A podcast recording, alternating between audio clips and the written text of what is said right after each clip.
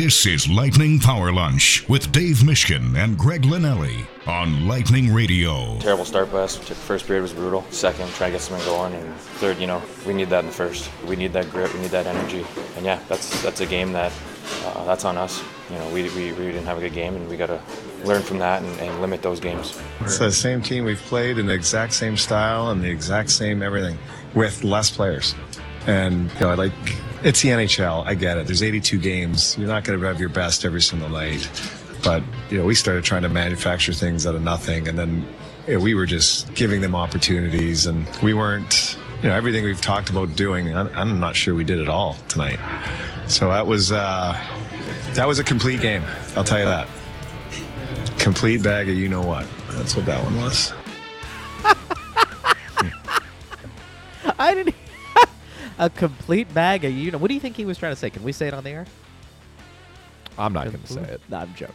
Of course we will. Steve, no.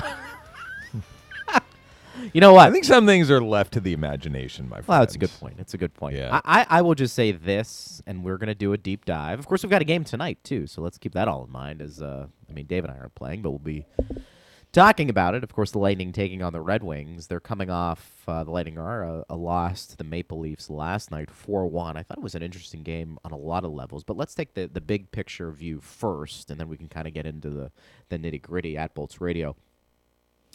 It is Power Lunch, Dave Mishkin, Greg Linnelli, Steve Versnick with you.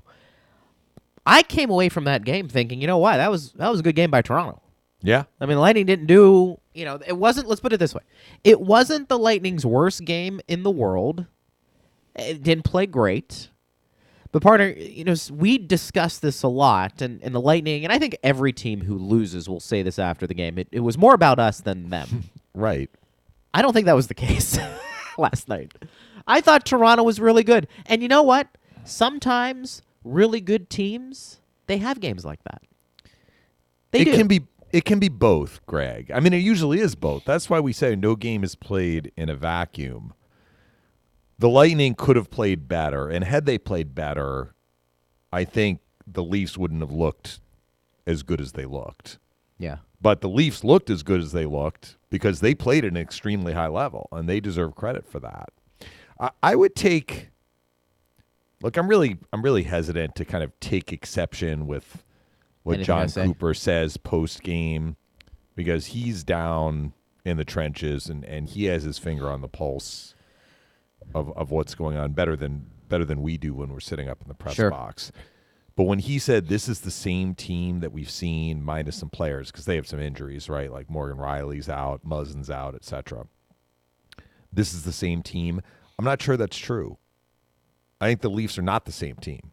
And this is kind of what we've been getting at that all right, the game at Amalie a couple of weeks ago, they were basically the same team. The Lightning scored four goals, three in regulation, two were on the power play.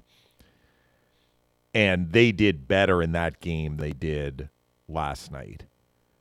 But this Leafs team is showing that they are not the same team that they have put out on the ice the last few years. And I think it's not been so much roster change. And there's been some along the edges, I guess you would say. And with the injuries on D, they've had to lean on some some different defensemen like Connor Timmins they just acquired. He's playing in their top six right now. Sandin and Liljegren. Sandin was hurt for for much of last year, and he got hurt again last night. But you know they're playing more regularly now because they've had some injuries on D. Having said all of that, this is about a commitment to defending, which I think the Leafs now believe. Like the message has gotten through from their head coach that if we actually want to advance in the playoffs, we're going to have to play this way. Right. And that's what they're doing. So it doesn't guarantee success. I mean, there have been some really good defensive teams that have not gone on to win the Stanley Cup. But I think that the Leafs feel that much as the Lightning felt a few years ago, they have enough talent offensively that if they really dig in defensively, they're going to put themselves in a really good spot. And that was a clinic they put on last night. I was reading, and again, you know, Eric Eric Erlendsson in his in his post game articles, I think he takes a lot of these numbers from some some website, whether it's what is it, natural stat trick, they they track scoring chances, and I don't have Eric's article up in front of me, but at, at the end of his article, he has in there like the cumulative scoring chances and then Yeah. the cumulative high danger scoring chances. I think he had the Lightning with like it was definitely double digits scoring chances, and the high danger chances was not like two. If the Lightning had more than five scoring chances, high danger or not, last night, I would be shocked. Right. I don't think they had more than five scoring chances the whole game. One of them was the goal. You want to say Namestnikov's first shot was a chance that, that Murray stopped, then he put in the rebound? I'll give you two there. Maroon put a backhander over the crossbar when it was 2 1. Yeah. I guess you could say that was a chance, even though it missed the net. Point had a chance at the beginning of the game that Murray stopped. I'm hard pressed to think of any other legitimate scoring chances the Lightning had in the game, and that is a credit to the Maple Leafs. How they checked, how they took away time and space. Their commitment to defending was higher than the Lightning's. Here's where here's where I will parse it down the middle. The Maple Leafs' commitment to defending was higher than the Lightning's commitment to try and get pucks to the net and get to the net. So you want to say that's on the Lightning? That's the way John Cooper's looking at it, and Nick Paul, who we played at the beginning of the show. I'm on board with that. The Lightning could have done more, but they were facing a team. It was going to be tough for the Lightning no matter what. Even if they brought an A plus game, it was going to be tough for them the way the Leafs were defending last night to generate lots of scoring chances. Now, the other part of this that Coop talked about was forcing things, feeding their attack. I don't think the Leafs generated like 25 scoring chances, but they had enough. And a lot of those were fed by the Lightning's mismanaging of the puck. Case in point, the first goal. Sergachev just lightly plays it up the boards. Nylander steals it, and Bunting gets a chance in the slot. So there was some of that last night. And maybe had the Lightning defended better themselves and managed the puck a little better themselves, maybe it's 1 1, you know, instead of 2 nothing becoming 2 1. I think Greg had to attend to some kids. Okay. well, you can jump in, Steve. Put on I'm your here. Greg hat. I'm here. Okay. I'm here. I'm Maybe here. I just mesmerized you with my. I did. I'm not I sure did. what a- happened there. That was I- like quite a dramatic pause. It was like the Jim Rome pause, as Steve knows, Yeah. back in the radio days. There. Well, I we are live today, so I do have two there's kids no running around. out. There's no editing out that dramatic pause. But what I'm saying is that the Lightning do own some culpability there. I think they could have competed competed to get to the net more, getting close to the the way the Leafs defended, like their commitment to defending, but also the Lightning did feed Toronto's attack with some some poor puck play at points. And they didn't have a horrendous game defensively, but they definitely fueled Toronto's attack with some with some problems with the puck.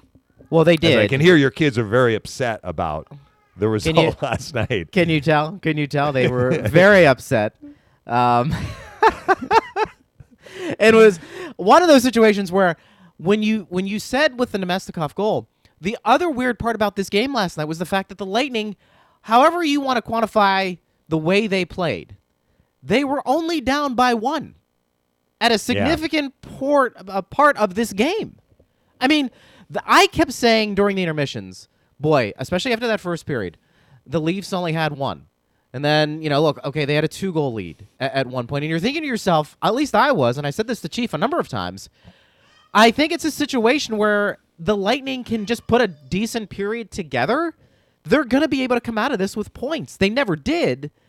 I actually thought the Lightning were going to come away with points in that game last night.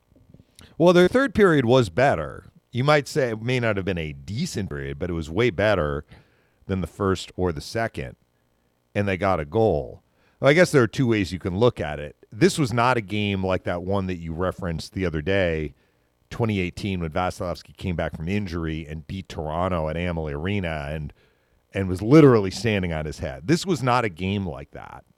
So the Lightning gave up chances, but it's not like they were overwhelmed in the first two periods in terms of like chance after chance after chance against. Vasilevskiy played well though. The two shots that beat him were almost perfect shots into the top of the net. But on the other hand, I think this also speaks to the Toronto mentality, which is if we have two, that should be enough to win. And they kind of played that way. So even though the Lightning had a better third period, it was still a period in which they didn't have a ton of terrific looks, even though they had more puck possession. It's true. And I, I think they're, those are valid points. And the thing about it, too, is what's unfortunate about last night, and everything you said was accurate, the Lightning really didn't test the Leafs goaltending. No. Well, And that we was talked because of how the Leafs defended. And that's right, but but that's that's what we talked about with this Leafs team with Nick Alberga yesterday. Is that if they have this renewed commitment to defense, maybe for a team as talented as them, and partner, maybe we saw this a little bit with Colorado last year in the playoffs. I mean, they got good goaltending. I don't know if it was great, and maybe the Avs played a different way in terms of how they were able to defend. Maybe it was more go, go, go, have the puck, have the puck, have the puck, and not worry about defending as much. What I'm saying is maybe the teams who are extremely talented up front and maybe have some suspect goaltending, maybe this is a way for them to look at it and say, if we're going to win in the playoffs when it matters, we all have to be committed to defense. We have enough offense to win games 2 to 1, 3 to 2, but we all have to be committed to defense. And maybe maybe the Toronto's partner, maybe the Colorados are going to be the exceptions to the rule when it comes to maybe not having an elite goaltender but still able to win a lot of games in the playoffs. Obviously, the Maple Leafs haven't done that, but with this defense and how committed they are, I mean, you like their chances of winning at least a round, as you always say. I mean, that that could happen. But I I I, I give them credit for the buy-in because I think it's the only way they're going to be able to advance in the playoffs because I'm not sure their goaltending will be able to steal them games. Well, and you can play really, really well defensively at a high level, but can you do it? Let's say they're going to go on and, and play for the Stanley Cup. Can you do it for two months? That's fair. You know that that's kind of the question. But the fact that they're exhibiting it during this regular season, after they had kind of a meh October, like they were giving up chances in October, they are doing a much better job defensively since then. Well, and, They and were like- also, I, I think they were also up for this game. I think they were up for this game more than the Lightning were. Let's not forget, they lost two in a row in regulation. They were on what, like a 12 0 3 stretch. Then they lost two in a row in regulation. We know how the Lightning feel after they lose one game. Two in a row in regulation, you're like, all right, we need to get back on the winning side of things. I think Toronto was extremely motivated to, to win that game last night. I, I would agree. I mean, I think there was a little bit of a combination of we're playing the Lightning, let's get up for it. We haven't played particularly well to our standards the last couple of games. I think that's all fair. And I think in, in many ways it's it's it's a big positive for the Maple Leafs to get their act together and have that type of defensive performance against a really good team who is coming in playing well. I, I don't know if that'll be good enough for the Maple Leafs once the playoffs start. My sense tells me it will. I, I don't know if they'll be able to run the table. I, I don't. But if you defend like that, and as long as the star players are healthy, there's a chance they can overcome mediocre goaltending because we really it really Dave wasn't a factor. It wasn't a factor for them last night. And that's unusual when you're talking about the Tampa Bay Lightning because at some point the Lightning are going to have a push in a game, whether it's on a power play, whether it's just some momentum they've created throughout the game last night. They didn't really have that. I mean, their power play, I mean, how many opportunities did they have last night? Two? One. I mean, one one power play Yeah. opportunity. It wasn't. That's that's a part of the Lightning's arsenal there that they they didn't have at their disposal that could have gotten them an opportunity to get back into that game and put some pressure back on Toronto. So I was I was very impressed with Toronto. I don't want to overreact because again, it is the regular season, but it looks like I think this is a bit of a trend for Toronto. And if it's a trend that is is happening, it's a positive one for them. Well, look, I think we are in agreement. Toronto is going to make the playoffs. I mean, they put themselves in a very advantageous spot, and the Lightning only play the Leafs once more because this is one of the teams within the division. The Lightning only play three times. They're they're actually done in Toronto. The last game is at Amalie Arena, and it's game 81 of the regular season. So if the teams are going to be meeting in the playoffs, potentially in the first round for the second year in a row, and I'm I'm really putting the cart before the horse here. You know, it'd be interesting that they potentially would be playing their second to last regular season game against one another. But we'll see where the Leafs game is at when we hit April. Yeah. Yeah, if they if they can maintain this. Well, and it's a hard style to play.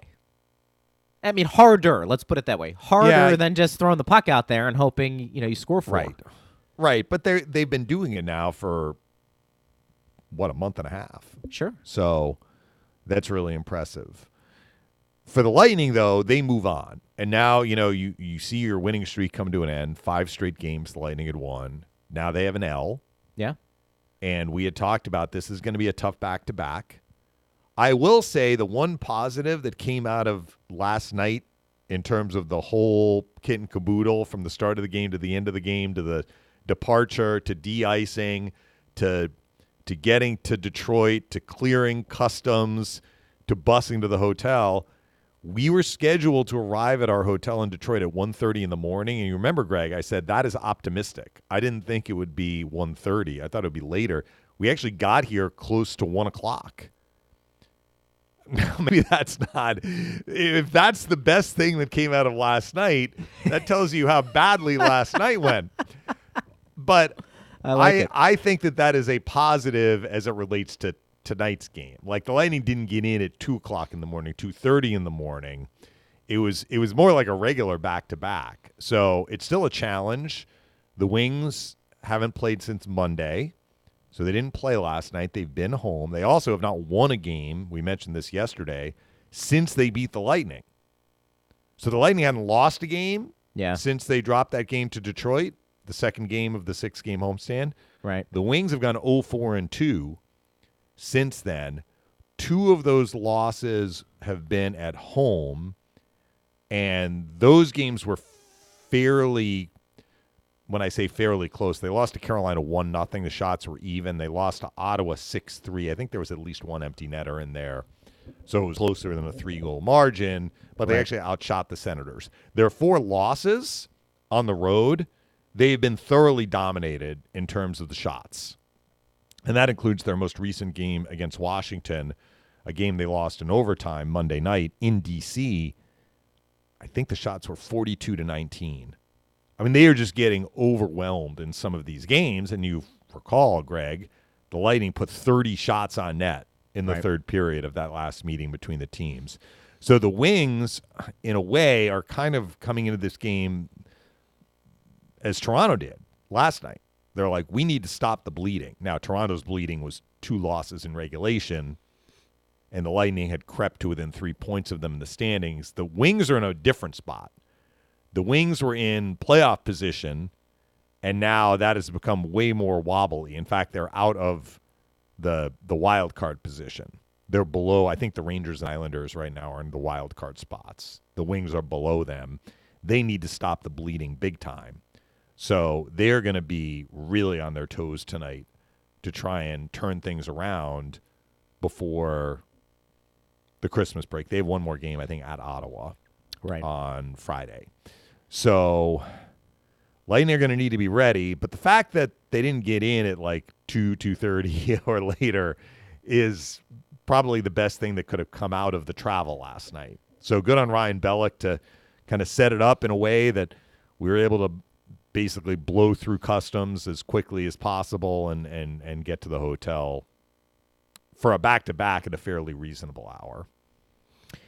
What's interesting is, you know, we're, we're starting to get some questions, and let's maybe get to a couple of those because I think it ties into what we saw last night. This one came from Doug. He said, What do you think of John Cooper mixing up the lines again, guys? And do you think it's something we'll see tonight? Well, I don't know if we're going to see it tonight, but that is what John Cooper does when his offense is stagnant. And it was definitely stagnant last night. He got better results in the third period, and all four of the lines were changed. He changed the lines in the second period, and then of the changes he made in the second period, he kept one change constant from the second to the third, and that was Point, Cirelli, and Hagel, and we've seen them as a line before. But everything else got put into the blender twice. And Stamkos, Kucherov, and Namestnikov, who have played together earlier this year, near the start of the year, they were the line that teamed up for the one goal off a face-off. So I don't know. Maybe you just throw that whole game in the garbage and you you say if if the Lightning are going to look at it the way we have kind of looked at it, which is to say that Toronto delivered an A plus defensive performance, and that might have been the best defensive performance we've seen so far this year through what 31 games. We're probably not going to be seeing a defensive performance quite as good tonight. So maybe we go back to the the way we've had the lines when we've won five in a row, and we're coming off a, a pretty good game in Montreal on the start of the trip. Or do you say our best period last night was our third period? These are the lines we had in that third period. Let's start the game with with these combinations. You know, I'm more inclined. Not that you're asking me the question, but I think it's a it's one that a lot of people are going to ponder. If you're a Lightning fan, I'm just more inclined to go back to what's worked and just say last night was something we tried to create some momentum by changing things up, and that's what we did. Now, if you start to see a trend again tonight, I, I could see John Cooper not only for this game, but maybe the next one go back to changing things up. But uh, part of me is like, look at all the progress you've made with the line combinations, particularly since Cirelli came back. But you know, the, Yeah. the first the first two lines, especially, do you really want to tinker with that? John Cooper knows his team better than we do. If he wants to, that's what he'll do. That's fine. I look at it and say, you're not always going to be great every game. Some games are better than others. I'm stating the obvious, but sometimes the obvious needs to be said. And last night was a situation where the other team had one of their better games, and there's not much the Lightning could do to overcome it. Does that mean in a seven game series, Toronto's going to play that way and beat Tampa Bay? I don't know. It's going to be or really maybe hard. the Lightning raise their level too. Well, you would Maybe expect that. You would Toronto's right now. level is where we saw it last night, but again, if the Yeah. Lightning raise their level, maybe we would have seen a different outcome, or the game would have agree. looked a little differently. Anyway. Wholeheartedly agree. It's a, it's a valid point. Trevor says so. Through the better part of two periods, the Lightning can't seem to knock off the dreaded habit of too much cute and not enough shoot. Well, I, I, even if they didn't have cute, look, I'm I'm not going to disagree with that. some some shot opportunities they passed out of. I thought particularly early in the game because early in the game, like the first seven, eight, nine minutes were fairly even, and the Lightning had some some momentum building off the rush that they didn't get anything out of, even a shot on net. I thought Point was skating very well at the beginning of the game last night, in particular. So, look, the fan is not wrong when when he writes that, but the way the Leafs were defending, it was very hard to get shots to the net. Every puck Sure. was contested. Yeah. And that's why we, we keep going back to that was that was an A plus. Well, we don't keep going. I just said it, but we've been saying basically the same thing. The Leafs delivered a magnificent defensive performance last night. They did. They did. And with all of that being said, I'm curious how people would feel about this. The Lightning, for a good portion of that game, were either only down by two or by one. And some of that was Vassy. Like Vassy I think a lot of it was saves. Vassy. Yeah, I, th- I thought it was. I thought it, a lot of it was Vassy, but that, Yeah. you know, that that could just be my my view on on where things are with the Lightning in that game. But I, I thought Vassy was outstanding. I mean, I gave his team an opportunity to win that game, pick up points, Yeah. munch points, as John Cooper likes to say. But you know, I. I I don't want to overdo it a little bit here with Toronto because probably a lot like the Lightning, the expectations are what are you going to do in the playoffs? right. But I think it's newer for the Leafs in terms of maybe how they're winning games than it is for Tampa Bay. Lightning have done that. Lightning know that you need to defend. They know you can't rely on Vassy and scoring to win the whole thing. For Toronto, I think partner it's something they've talked about, but now they're executing it. And I think it's still relatively new to a lot of people who probably cover Toronto. And what I'm saying there is that's not a bad thing. It just doesn't guarantee anything. And you think about it, Greg, like in the series last year, the Lightning the Lightning scored a lot of goals in game 2.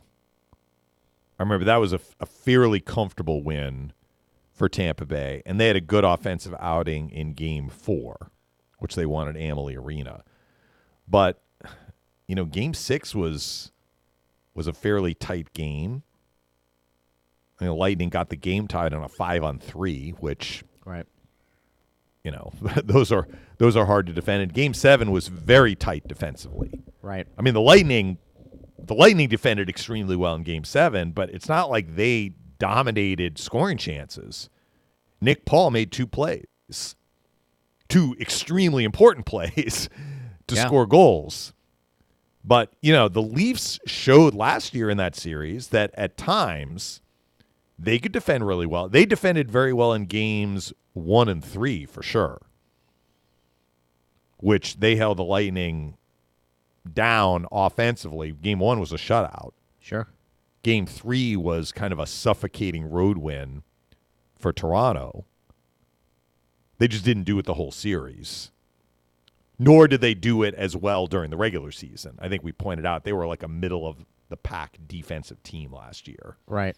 This year they entered last night's game second, Yeah. and their numbers improved because they allowed just one goal.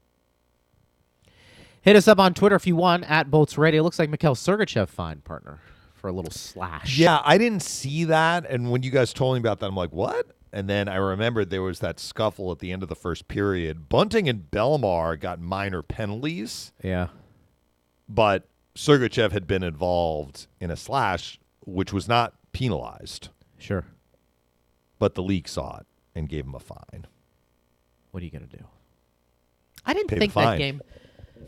I mean, you correct me if I'm wrong either. I, I mean, the game maybe here and there had some chippiness, but did it did it boil over No, last I don't night? I don't. so. I don't think it, it had that intensity maybe that we also were anticipating. At least I did. I, I mean, I really did. I, f- I felt like this game was going to be one where you know uh, whether the the Lightning won or lost, you, we were going to have that conversation, but that the the emotion was going to be pretty high. You would see some elevated chippiness and and some guys that were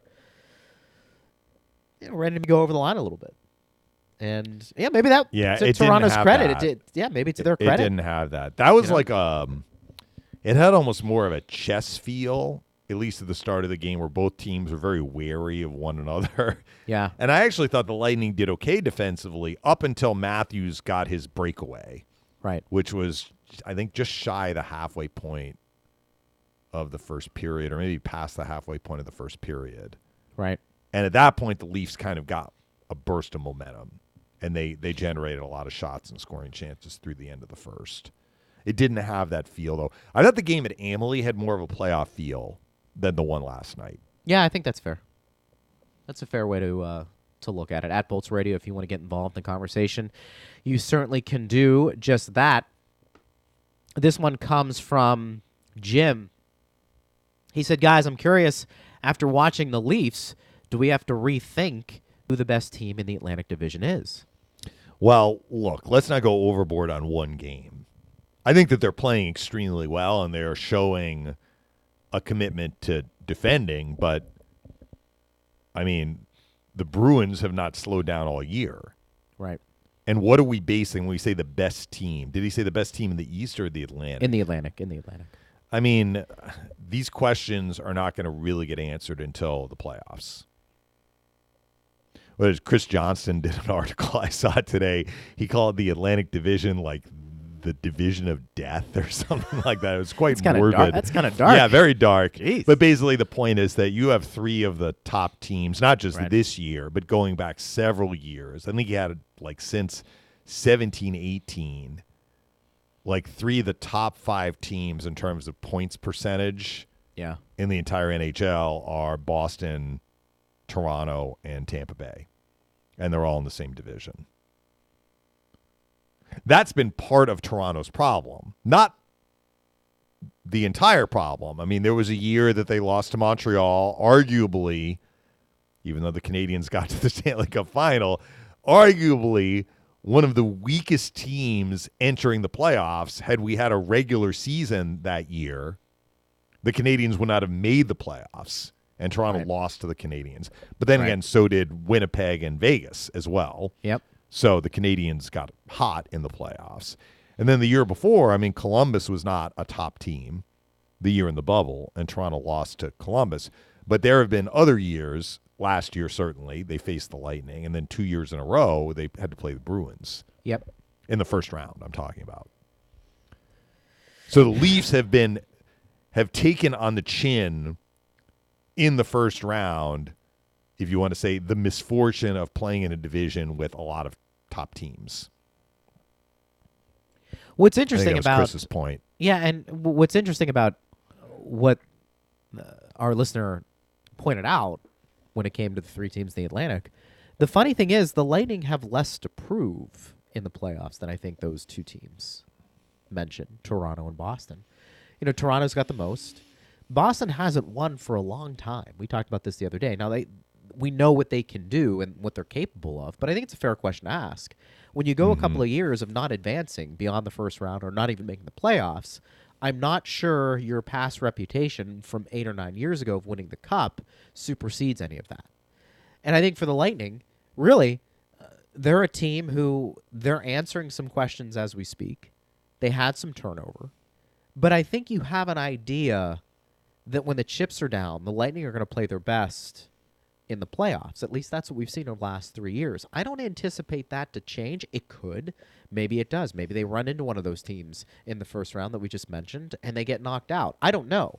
But from where I sit, Dave, uh, the Lightning, they don't have a question mark in net. Those other two teams still do. And they've got more to prove once the games really are meaningful. Doesn't mean they can't beat the Lightning. But if you want to crown somebody regular season champion 30 games in, go ahead. I don't care. Dave and I have had this conversation before. Boston, you can make the argument as the best team in the league, certainly in the Eastern Conference with how well they've played. But what does it mean? Get in the playoffs. That's what it mm-hmm. means. But what's interesting about Boston and Toronto, I will say this to their credits. I think areas of weakness over the last few years might have might have been addressed. Depth scoring for Boston, Yeah. defense for Toronto. Those are two major question marks. I think both those teams were trying, Dave, to chase after the last couple of years. Maybe Boston finally has the depth scoring, and maybe Toronto finally has some team defense. That's a fair point, I think. Yeah, and then like the the fan asked, what is the best team in the Atlantic? I mean, I think that there are a lot of top teams, and any one of them could go on to win the Stanley Cup. I think that's fair. You basically in the NHL, you want to be in the conversation, and and occasionally we see a team like Montreal that has had a very subpar, we'll call it subpar regular season that can get hot in the playoffs and make a deep run. But usually, we have a handful of teams that are in the conversation and one of those teams is going to go on to win the Stanley Cup, but it's hard to predict Right. which team Yeah. because they're all capable. It's a fair point.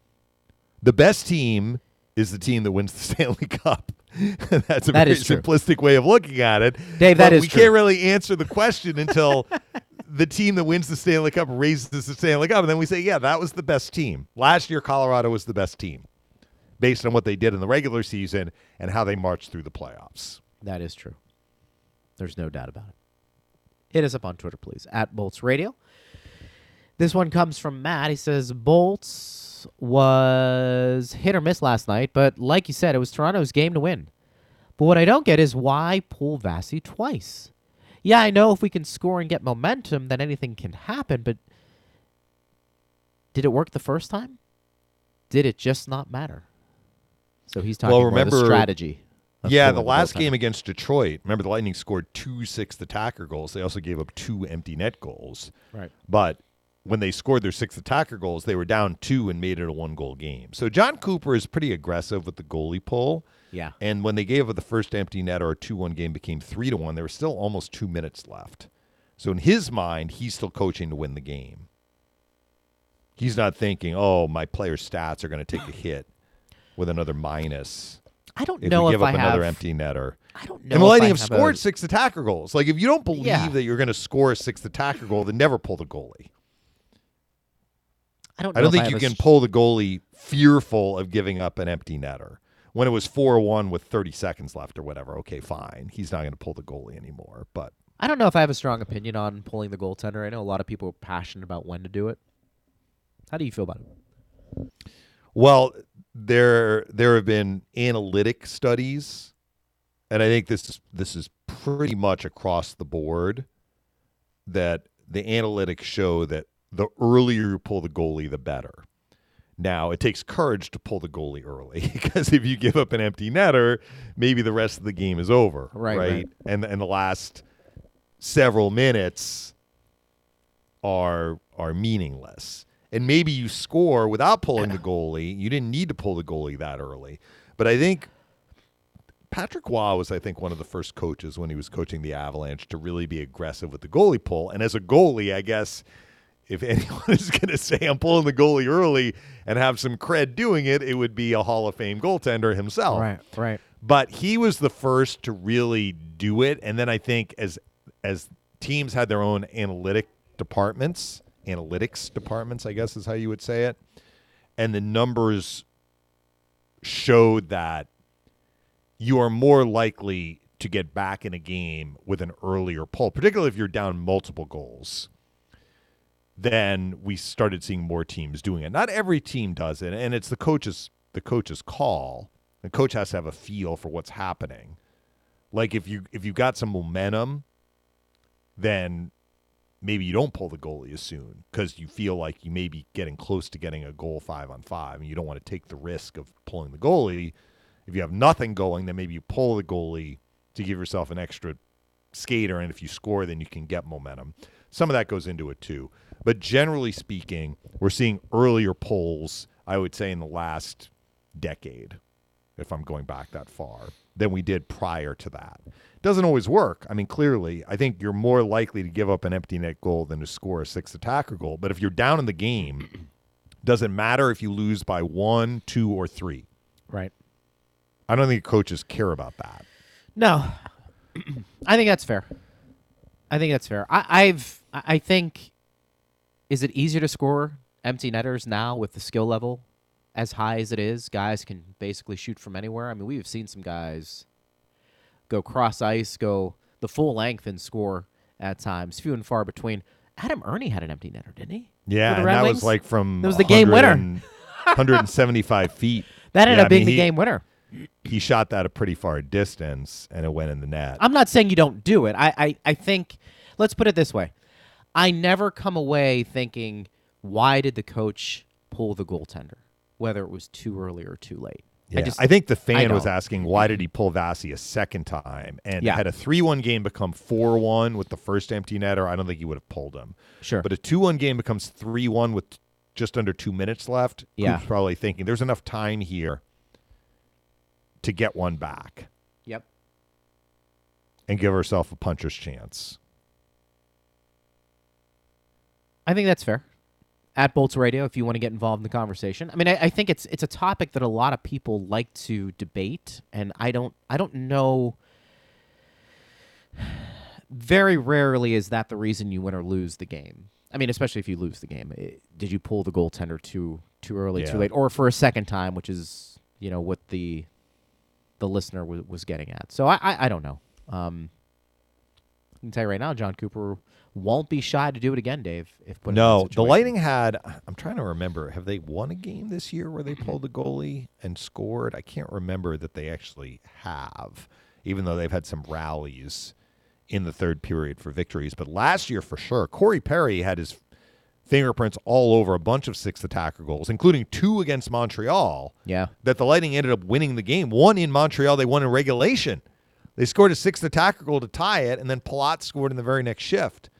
That was in Montreal last year. And then at home, Perry scored again, a sixth attacker goal, and Palat scored again in overtime. That was that mm-hmm. game right after Christmas. They had some other games where they scored six attacker goals. And Perry, I think, had three or four of them last year. So they've had success with it. It's not quite the same as a power play, but it's a different unit, Right. and there are more players on the ice. Six on five, you can make the argument is harder than five on four because there's more traffic on the ice. But the Lightning have a good power play. You give them an extra skater if they have the puck. That's the, that's the big part of it. If you lose the puck, then you're in trouble because you're susceptible to giving up an empty net goal. But if you have the puck, Yeah. the other team can't score an empty net goal, and you have an opportunity with the extra player to to maybe generate a scoring chance. When you say Palat, I say Palat. He's still out too. you see, New Jersey has come back to earth a little bit. They lost four in a row. They're out of first place now. Carolina passed them. I mean, not a shock. I mean, we the thought work they did at the start of the year, though, they are in a very, very good position. it'll it'll allow them to get to the playoffs. yeah, I they have a lot of wriggle room now. based That's on the their start. benefit. That is the benefit of getting out there and playing really well from the start. You know, people Yeah. always ask, like, what what does getting off to a good start or a poor start mean? And I, I think in in some respects, it was such a small sample size, but I think a lot of people overreacted with a lightning slow start after four games. But the point is, when you have a situation where there are so many teams who are even, if you're able to for two or three weeks at any stretch to just munch a ton of points, especially early on, it just allows you not to be perfect late in the season or midway through the season when you know there's going to be a little bit of a dip in your play. I mean, partner, is it fair to say every team goes through something like that? The Lightning have been fortunate over the last three to four years. I mean, what's their longest losing streak been? Five or six games? Well, you're putting me on the spot Maybe. now. Yeah, Maybe. If that. I mean, are we including regulation or only regulation losses? Like maybe they've had some some skids of winless skids yeah. where you know they've gotten some points along the way. Look, if you don't go through any dip at all, then you're in position to win 62 in the regular season, like the Lightning did in 1819. Yeah. Most teams go through some kind of a dip because it's hard to keep your on the pedal pressed to the floor for 82 consecutive games. Right. You're going to exhale at some point. The schedule is going to kind of catch up with you a little bit. Case in point, we talked about this road trip. This is not an easy road trip heading into Christmas. No. It's not like the Lightning are playing eight out of nine on the road. They're coming home after Christmas and they have the next three at home after they finish this road trip. But this is a challenging road trip It is. Given the opposition and given the travel. So, how you navigate through those sequences in a regular season, that plays a factor in whether or not you make the playoffs. Right. You need to do well enough. But it's hard to excel through all of these different tough stretches where you're barely losing at all any points. You're not basically dropping any points. That's hard to do. It is.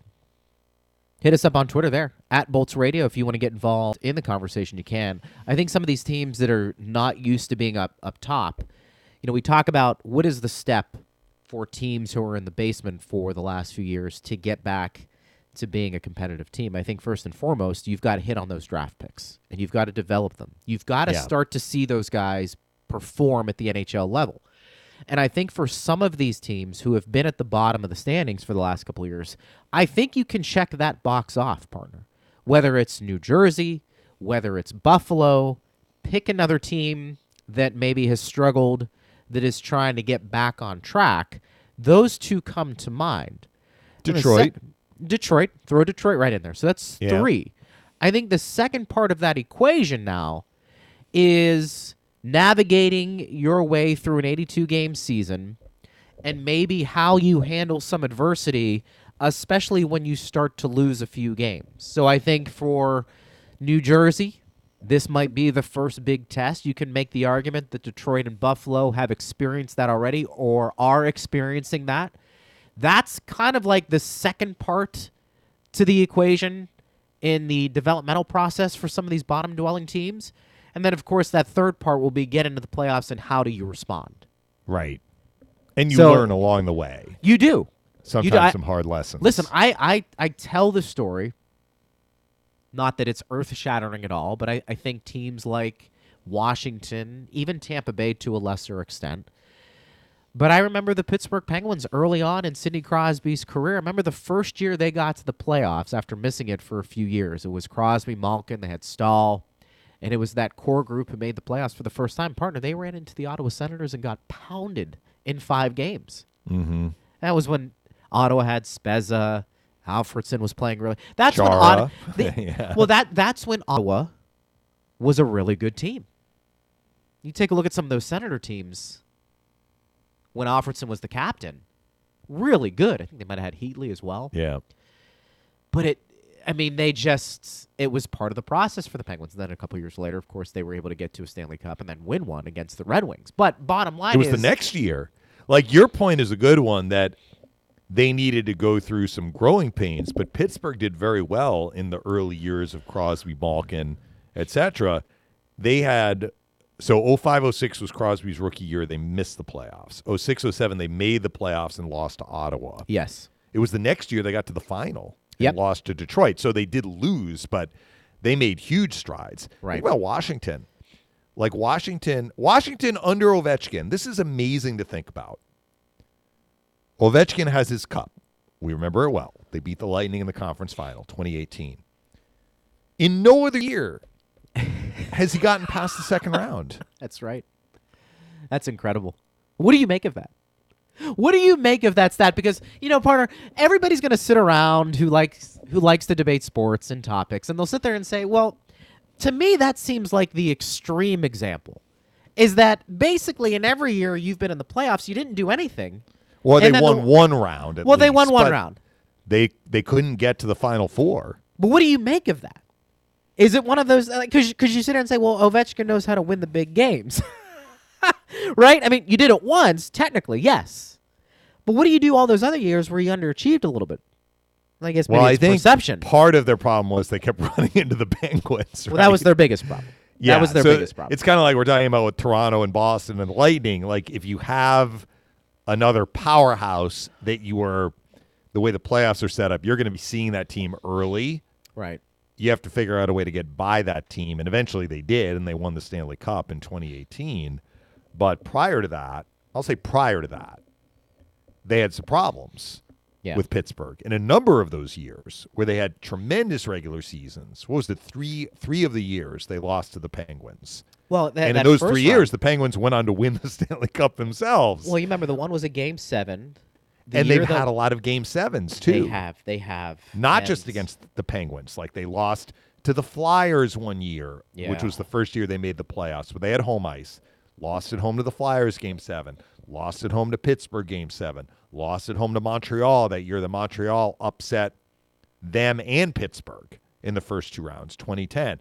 They lost game seven at home to Montreal. So those are some major, major disappointments, which is why when they finally won the Stanley Cup, it was it was so do we want to say it was a relief? I don't know that it was a relief, but it was it was like a long time coming. They finally got over the hump. But since they won the Stanley Cup, they have not won a playoff series. Well, they're an older team. At least their core is. They And lost game seven at home to they lost game seven at home to Carolina the Yeah. year after they won the cup. Yeah. I, Sorry, I didn't mean to interrupt. No, you're but- fine. It's it's a valid point. I mean, I, I think for the Caps, it, we we go back to this question of these teams who have been so good for so long. At some point, is is the ceiling just getting into the playoffs and that's it? Yeah. Well, now You the know? Caps have have a problem with their their core is getting older. Correct. But when they were not old, when they were kind of right in their wheelhouse, they didn't go deep in the playoffs, except for the one year. No, I You asked me, what do I make of that? I think it's a combination of tough opponents and a lot of coin toss series slash a lot of coin toss series they lost. it's a fair point. I never believed that the Caps were cursed, like they just couldn't win a big game. They just couldn't beat Pittsburgh. they couldn't beat Pittsburgh, and they lost some Right. some. Like if you get to a game seven, as we've said with Toronto, if you get to a game seven, that means you have won three games in the series. So it's not like you've been like steamrolled. It's just that in the biggest game, you lost. One of those was in overtime. The Yeah. Flyers beat them in overtime. Joffrey Lupul scored in overtime. Joffrey Lupul. yeah, remember him? I do remember him. Remember Kobe was Kobe was on that team. Pretty sure. Yeah, he was traded to the Flyers. He was on that team. Yeah, 2008. Flyers ran into the Penguins they did. in that second playoff year for Crosby, Malkin, and company. Yeah, Anyway, we're we're going down memory lane here. that's okay. I think I think the Washington example shows that you can be in the conversation and you can have a legitimate chance to go deep, but there is no guarantee that you are going to go deep. I think that's, that's you can lose that's very easily in the first or second round, which makes what the Lightning have done, even going back before their sweep to Columbus, Stanley Cup Final 2015, Conference Final 2016, Conference Final 2018. Like, this is remarkable. Their level of consistent success, and I'll use the word consistent, consistent success in the playoffs.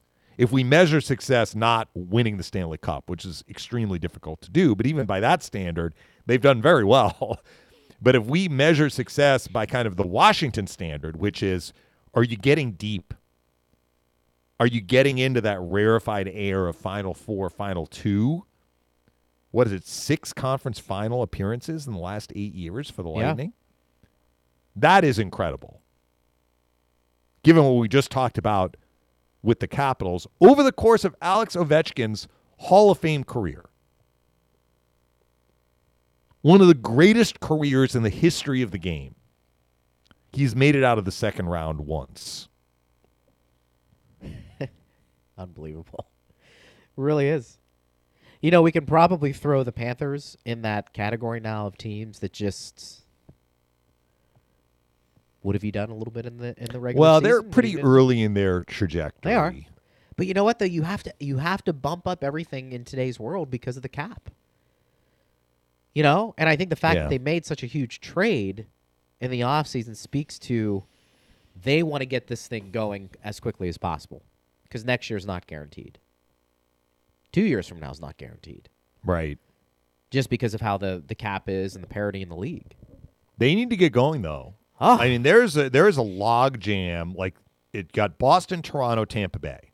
yep. Then there was a drop off in the Atlantic, and as I said, a big enough drop off that the next team, the fourth place team, is out of the playoffs right now. Right. If the playoffs were to start today, the Metro would have five teams getting into the playoffs. So, look, a lot's going to happen between now and the end of the regular season. But those five other Atlantic teams are on the wrong side of the playoff cut line, and they're all bunched together. So, what we expected was the the bottom teams, the Buffaloes, the Ottawas, the Montreals, they were going to take, and Detroit last year was a non playoff team. They're going to take more points from some other teams.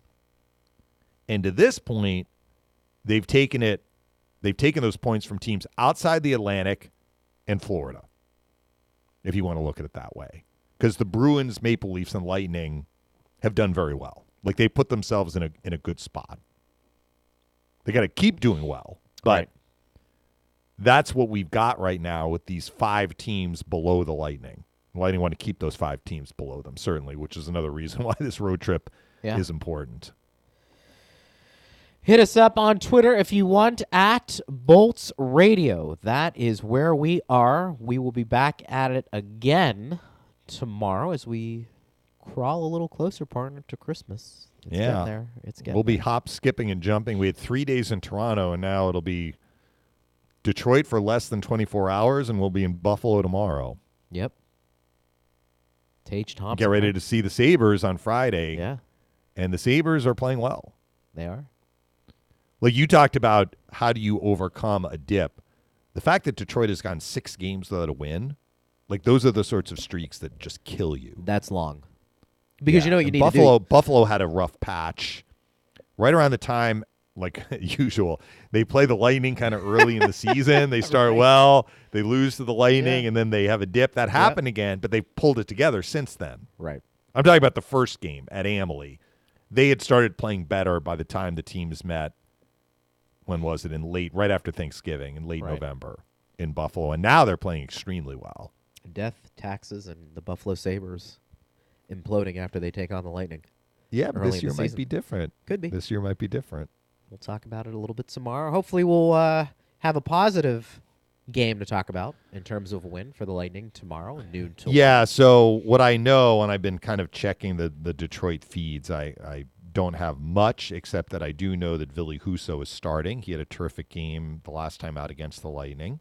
He was also in net for one of these losses that you know they lost one nothing to Carolina, so that's certainly not on Husso. But he's had some games where he's given up more than than one or two as well during the skid, and Jakub Vrana has been out much of the year he is on the road to recovery, but he's not going to play tonight. So that's what I know of their. Was his with right like the substance abuse? I think so. I think He he, also might have had an. Well, he's had injury problems. I'm not sure if it was both, but it was definitely yeah. He had he had the um, player assistance program or, That's or whatever it's called That's for, right. for people who are having some issues. Yeah. So hopefully he's Yeah, hopefully if he's, he's skating and he's he's close to returning, that that would be good news. I He's a good say. player. So yeah, very good player. So we wish him the best. And, Yeah. and hopefully whatever issues he's had are he's been able to deal with and, and they're behind him. We'll have all the coverage starting at 6 tonight with the pregame skate show. I will have the network pregame at 6.30. Then Mish will have the game call at 7. And then afterwards, we'll have the last call presented by Jack Daniels. And then tomorrow, noon to 1, we'll recap it and uh, take your questions. Partner, I'll talk to you in a few hours. Appreciate yeah, you. talk to you in a few. Great job. Thanks, Steve Woznick. Thanks to all of you for listening and dealing with us. We appreciate that. You've been listening to Power Lunch on Lightning Radio.